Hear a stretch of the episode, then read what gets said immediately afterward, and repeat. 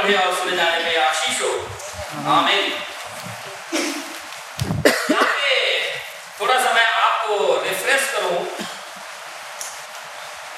सबसे जब हम जेनेसिस चैप्टर में पढ़ते हैं उत्पत्ति की पुस्तक में जब हम पहले अध्याय से पढ़ना शुरू करते हैं। यहोवा परमेश्वर ने सबसे पहले आकाश और पृथ्वी की सृष्टि की। उसके बाद में धीरे धीरे सारी वस्तुओं को अस्तित्व में ले आया।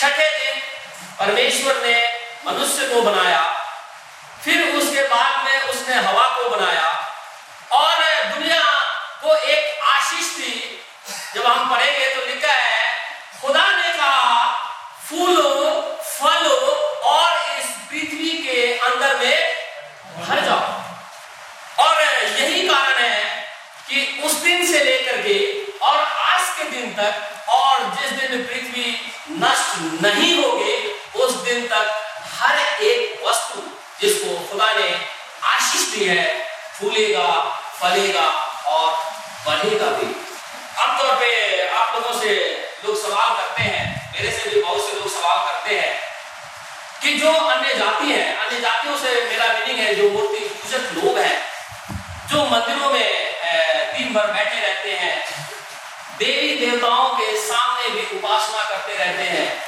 हर तरीके की गंदगी जो वे कर सकते हैं करते हैं इसके बाद भी वो फलते फूलते और बढ़ते चले जाते हैं उसका एक ही रीजन है कि परमेश्वर ने जब आदम को बनाया तो ब्लेसिंग दी फूलो, फलो और पृथ्वी में भर जाओ उसमें सारे लोग आते हैं, हम भी और वो भी जो खुदा को नहीं जानते और फिर इसके बाद में धीरे धीरे दुनिया आगे की तरफ़ बढ़ने लगी।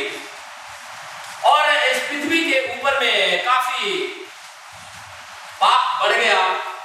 परमेश्वर को ये बात अच्छी नहीं लगी। कहने लगा, मैं इस पृथ्वी को नाश करूँगा। को उसने आज्ञा दी, एक नाव बना। और नूह ने नाव बनाई अपने तीन बेटों और तीन बहुओं और अपनी पत्नी के साथ में उस नाव में सवार हुआ। और सब जानते हैं कि 40 डेज़ 40 नाइट 40 दिन और 40 रात तक बारिश होती रही। सब कुछ खत्म हो गया इस पृथ्वी के ऊपर में। सिर्फ़ वही बचा, आदमियों की बात करें और उस जीव जंतु जो कि उस नाव में मरे हुए थे, वे ही बचाए गए। और फिर दुनिया धीरे धीरे वहाँ से फिर आगे की तरफ़ बढ़ती है। और जब आगे की तरफ़ हम बढ़ते हुए देखते हैं तो हमने देखा कि खुदा ने इस पृथ्वी को अपने लोगों से बातचीत करने के लिए उसने एक मनुष्य को चुना और उसे कॉल किया, और वो है अब्राहम। आप सब जानते हैं? अब्राहम के विषय में जानते हैं। और जरा एक बात हम निकालेंगे, फिर हम थोड़ा आगे बढ़ेंगे। जेनेसिस चैप्टर उत्पत्ति की पुस्तक, उसका बारह अध्याय, जरा एक पद पढ़ेंगे हम, मेहरबानी करके कोई अगर मेरी मदद कर दे तो बहुत अच्छी बात है। यहोवा ने अब्राहम से कहा हाँ अपने देश और अपनी जन्मभूमि और अपने पिता के घर को छोड़कर उस देश में चला जा, जो मैं तुझे दिखाऊँगा। परमेश्वर ने फिर से इस पृथ्वी को क्योंकि आदि में आशीष दे चुका था, सारी पृथ्वी नष्ट हो जाने के बाद भी खुदा जो है वो मनुष्य से प्यार करते हुए मनुष्य को अपनी शिक्षाएँ, अपने व्यवस्था, अपने लॉ को देने के लिए परमेश्वर ने अब्राहम को कॉल किया। और जब वो कॉल किया तो यहोशू की पुस्तक में जब आप पढ़ेंगे यहोशू की पुस्तक में लिखा हुआ है कि अब्राहम मूर्ति पूजक था, उसके पेरेंट्स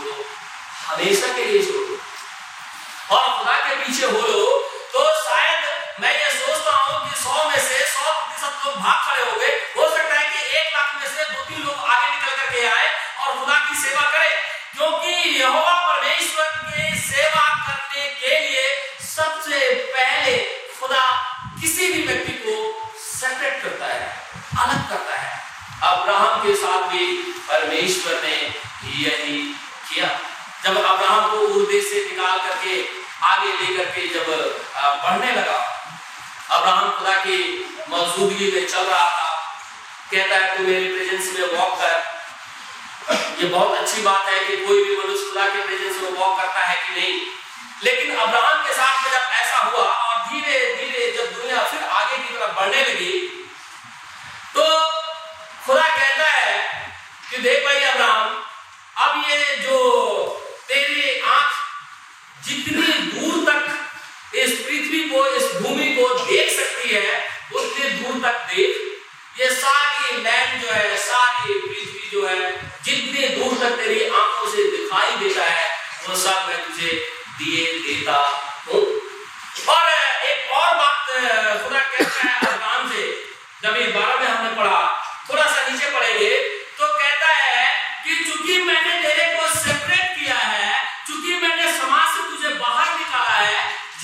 से बाहर निकाला है, घर द्वार से बाहर निकाला है तो जो तुझे आशीष देगा, उसी को मैं आशीष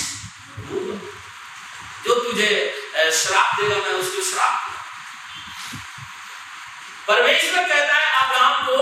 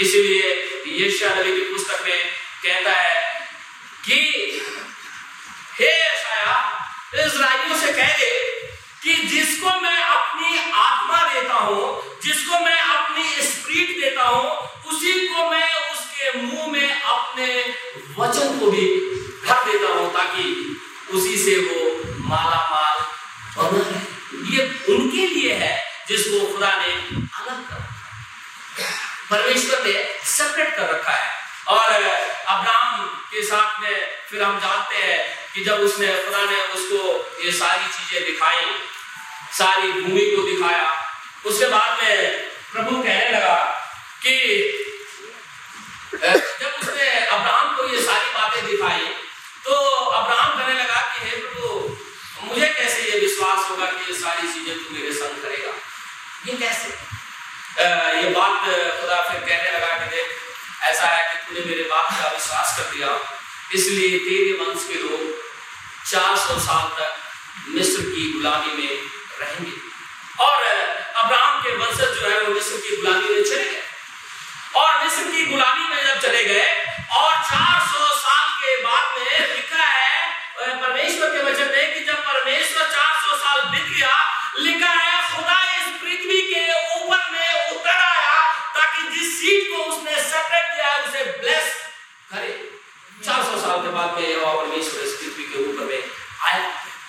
और मूसा को उसने भेजा।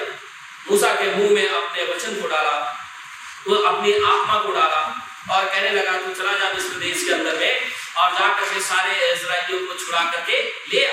और जब वो सारी बातें, जब इसराइल मूसा चला गया मिस्र देश के अंदर में तो आप जानते हैं सारी घटनाओं को कितनी विपत्तियाँ पड़ी। लेकिन उन विपत्तियों के अंदर में, इससे पहले को विपत्तियाँ पड़े, आप सब जानते हैं। कि फिरौन ने अब्राहम या जो याकूब, जिसे इज़राइल भी कहते हैं, खुदा ने उसका नाम इज़राइल रखा। परमेश्वर ने एक स्थान उसे दिया कि फिरौन ने उसे एक स्थान दिया जहाँ पे वो रह सके अपने बाल बच्चों के साथ में। उसका नाम है, उस जगह का नाम है गोशेन, जो अभी मैंने पढ़ा। यहोवा, परमेश्वर के द्वारा जो प्रतिज्ञा की गई थी, उसके तहत में सारी बातें चलते हुए जब मिस्र देश में आती है, पर तो फिरौन जो है, याकूब के घराने को एक जगह देता है, जहाँ पे याकूब का घराना फूले, फले और बढ़ जाए, उस क्षेत्र का नाम है, उस लैंड का नाम है गोशेन, जो अभी हमने पढ़ा।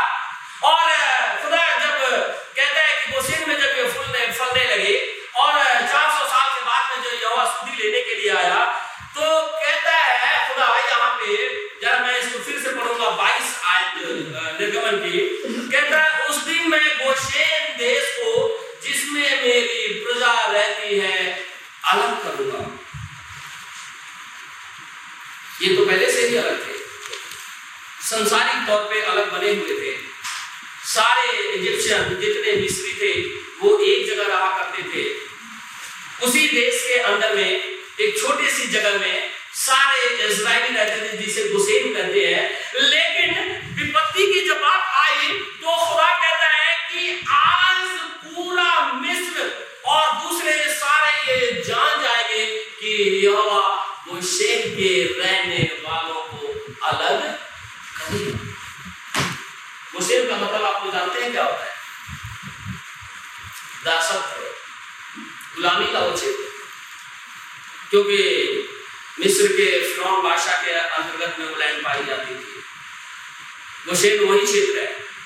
और वहाँ पे खुदा कहता है कि आज मिस्र इस बात को समझेगा कि केवल एक ही परमेश्वर है जो किसी को सेपरेट करता है। हमें भी आज पूरा वर्ल्ड आपका समाज, आपका परिवार, आपकी पत्नी बच्चे इस बात को बेहतर तरीके से जानते हैं तो खुदा ने आपको सेपरेट किया हुआ है। अगर नहीं जानते हैं तो इसका मतलब यह है कि दासत्व की गुलामी में अभी भी हम पाए जाते हैं। लेकिन प्रभु कहता है आज मिस्री इस बात को जानेंगे कि यहोवा परमेश्वर गुसेन के अंदर में अपने लोगों को क्या करेगा? अलग करेगा और जब खुदा अलग करता है तो आशीष के साथ मैंने पहले बोला जिसको अलग करता है उसको अपनी आत्मा देता है, जिसको अलग करता है, उसके मुँह में वचन डालता है, जिसको अलग करता है, कहता है कि जो तुझे आशीष देगा, जिसको अलग किया है, उसके साथ में उसने वाचा बांधी। जो तुझे ब्लेस करेगा, उसी को मैं ब्लेस करूँगा। जो तुझे कर्ज करेगा, उसको मैं कर्ज कर दूँगा। ये मैं नहीं, यह परमेश्वर अब्राहम के साथ में एक कमिटमेंट किया, एक वाचा बांधा, जो आज तक बना हुआ है। ये विश्वास करते हैं कि हम अब्राहम की संतान है। तब, अगर हम ये भजन सेना में कहता है, हम विश्वास के द्वारा अब्राहम की संतान है। और जब हम अब्राहम की संतान है तो यानी हमें सेपरेट किया गया है। जब हमें सेपरेट किया गया है तो हमें आशीष भी दी गई है। जब हमें आशीष भी दी गई है तो खुदा का आत्मा भी हमारे संग है। और जब खुदा का आत्मा हमारे संग है तो परमेश्वर का वचन भी जो हमारे संग बना हुआ है। इसीलिए हम उद्धार के भागीदार है। उद्धार के भागीदार उधार हमारे साथ नहीं चल सकता क्योंकि परमेश्वर जो है अनचेंजेबल गॉड है। वो चेंज नहीं होता। एक बार जो उसने कह दिया, फूलो फलो और बढ़ जा, भरो। तो आज तक पृथ्वी भरती है। आज पृथ्वी की आबादी आठ अरब है। आठ अरब लोगों का पेट भरता है। इस पृथ्वी के ऊपर से उपज होती है। सारे लोग खाते हैं। क्योंकि ये खुदा की लैंड है। ये परमेश्वर ने इसे बनाया है। और इसी लैंड सीड को भी अलग करके ब्लेस करता है। हम उसके भागीदार हैं। जरा एक वर्ष निकालेंगे बाइबल से। गिनती की पुस्तक, उसका सोलह अध्याय। गिनती की पुस्तक, उसका सोलह अध्याय। नंबर्स चैप्टर सिक्सटीन और उसका बीस पर मेहरबानी करके कोई जरा पढ़े, मैं Guru at 20th.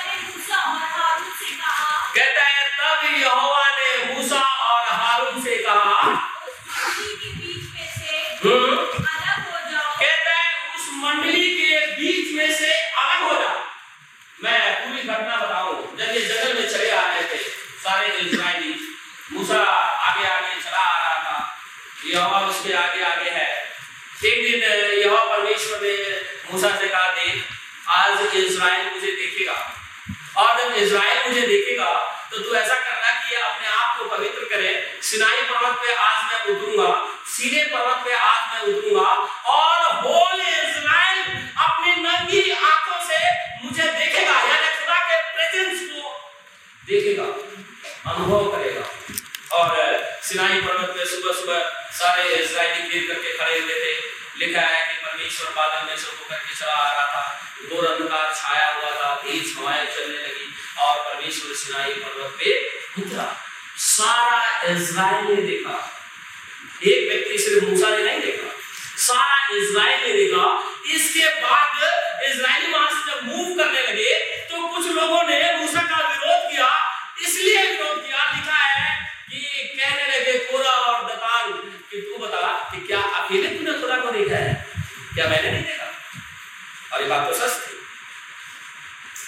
सारे इज़राइल ने यहोवा के प्रेजेंस को देखा है क्योंकि सिनाई पर्वत पर उतरा हुआ और सारा इज़राइल उसको घेर करके खड़ा था मूसा भी वहाँ पे था और इसीलिए कोरा और दतान जो है कहने लगे कि क्या तूने केवल खुदा को देखा है हमने नहीं देखा आज भी लोग कहते हैं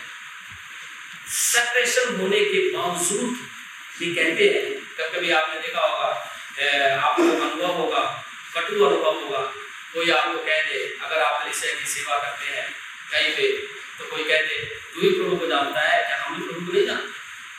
बोलते हैं। क्या तूने खुदा को देखा है? क्या खुदा तेरा ही है? क्या मेरा नहीं है? क्या खुदा तेरे से ही बातचीत करता है? मेरे से बातचीत नहीं करता? यही बात इजरायली जो थे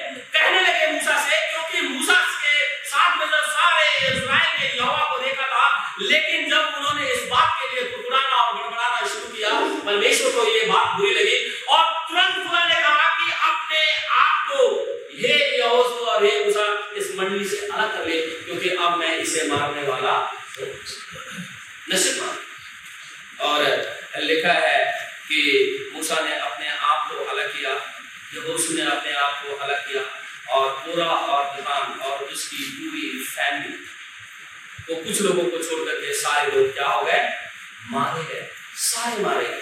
ये वो लोग हैं जिन्होंने खुदा के प्रेजेंस को अनुभव किया है, देखा है।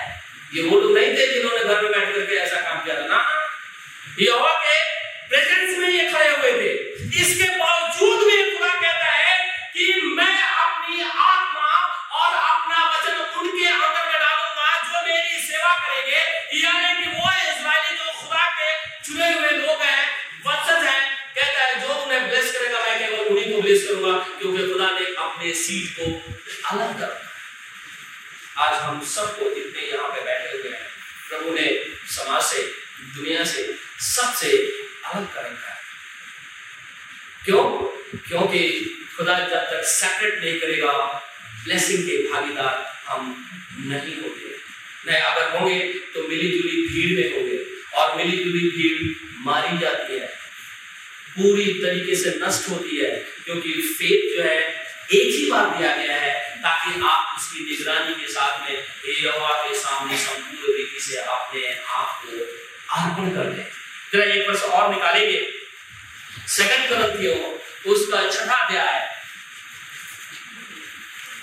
और जरा छह छह सेकंड करंथियों उसका छठा अध्याय 17 17 पर जरा पढ़ेंगे 17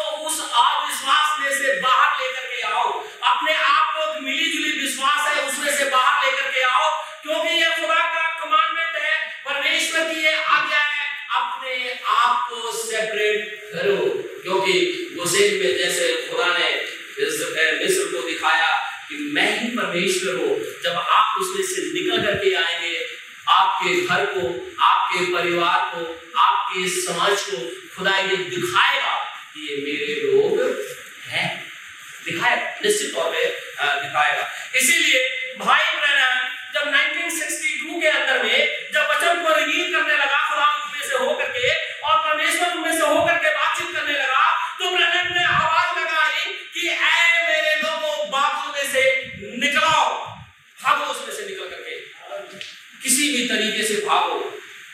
जितना देर भाग जितनी जल्दी भाग सकते हो, उतनी जल्दी भाग पड़े जरा आप एक वर्ष निकालिए। एशिया नबी की पुस्तक उसका अड़तालीस अध्याय है। ये शाया फोर्टी एट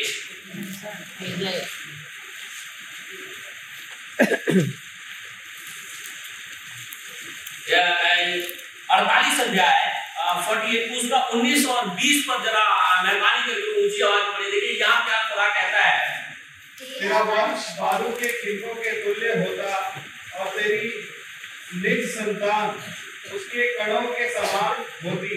हाँ? उनका नाम मेरे सम्मुख से ना कभी काटा और ना मिटाया जाता। ठीक है। बाबुल में से निकल जाओ। कहते हैं बाबुल में से निकल जाओ। कसदियों के बीच में से भाग जाओ।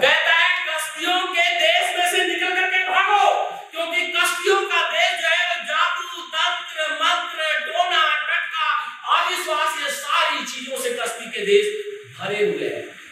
कस्ती का मतलब ये होता है जादू टोना तंत्र मंत्र विद्या करने वाले झाड़ फूक करने वाले अविश्वास करने वाले ये सारे कस्तियों के देश के लोग पाए होते हैं। खुदा कहता है बाबुल में से निकल करके भागो। हाँ आगे जरा पढ़िए पूरा करिए। करते हुए इस बात को प्रचार करके और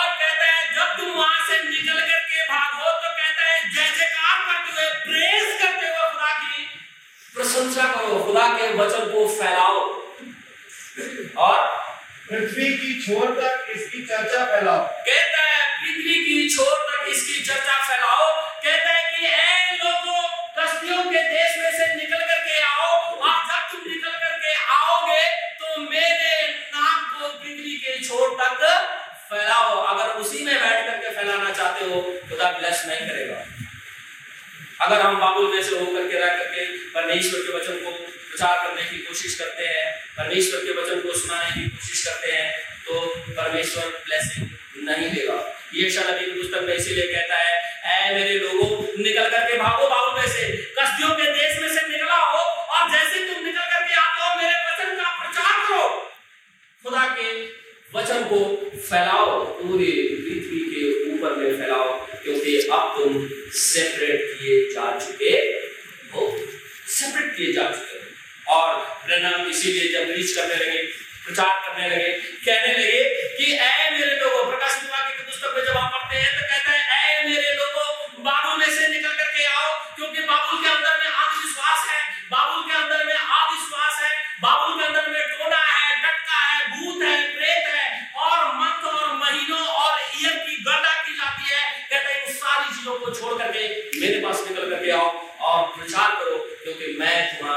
परमेश्वर मैं इसराइल का परमेश्वर हूँ। आज मिस्री इस बात को जानेंगे कि दासों की गुलामी से मुशीन देश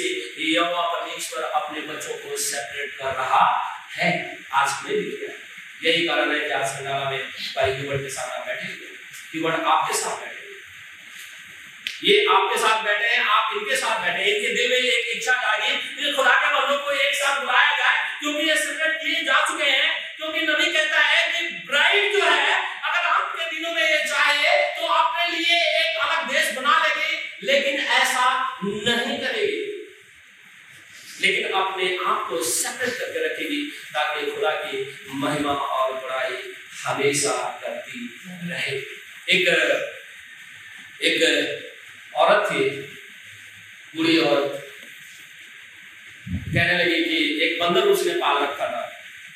तो एक दिन बंदर दौड़ते आया, उस औरत के पास में कहने लगा कि, मैडम, पूरी ज़िंदगी आपने खिलाया है, मुझे पिलाया है बचपन से लेकर के, और जवानी तक मुझे खिलाया खिलाया, तगड़ा किया। और आप स्वर्ग की कुछ बातें करती रहती हो। तो ऐसा करो, मैं भी स्वर्ग जाना चाहता हूँ। आप कोई ऐसा उपाय मुझे बताओ कि मैं भी स्वर्ग जाऊँ। और आंटी जी बड़ी परेशान हुई। कहने लगे कि बंदर कैसे क्योंकि बंदर तो जा ही नहीं सकता। लेकिन वो बार बार आकर के हमेशा यही परेशान करे कि भाई, ऐसा है कि मुझे किसी भी तरीके से ऐसा उपाय मुझे बता दो कि ताकि मैं भी स्वर्ग चला जाऊँ आंटी एक दिन परेशान होकर के कहने लगी कि भाई ऐसा है कि केला है ना तू इसे आ, अपने हाथ में ले ले और दिन भर अपनी नज़रों के सामने जाकर दे करके इसको देखते रहना सुबह से लेकर के शाम तक। इसको खाना नहीं लेकिन सिर्फ़ तुम्हें देखना है। तो बंदर को लगा ये कौन सी बड़ी बात है ये तो बहुत छोटी सी बात है। केला हम देख नहीं सकते दिन भर हम देखते रहेंगे। और एक घंटे लेकर के यूँ ऐसे बैठे रहा, क्योंकि उसे स्वर्ग जाना है। लेकिन एक घंटे के बाद में उसका ईमान हिलने लगा, क्योंकि सामने अकेला है और बंदर बैठा हुआ है। तो उसने सोचा कि क्यों ना ऐसा करे कि आंटी ने तो सिर्फ़ खाना बना किया है, चाटना तो मना नहीं किया है। तो हम थोड़ा सा इसको चाटते हैं। वो चारों से धीरे धीरे धीरे धीरे चाटने लगा। अब, छिलके के ऊपर ही। तो एक दो घंटा और बीत गया। और वो कहने लगे कि आंटी ने छिलने के लिए थोड़े बना दिया है। छील के तो देख ही सकते हैं कि ये कैसा है। छील दिया उसने और फिर उसको देखे जा रहा। और फाइनली जब दो तीन घंटे तीन घंटे बीत गए तो उसने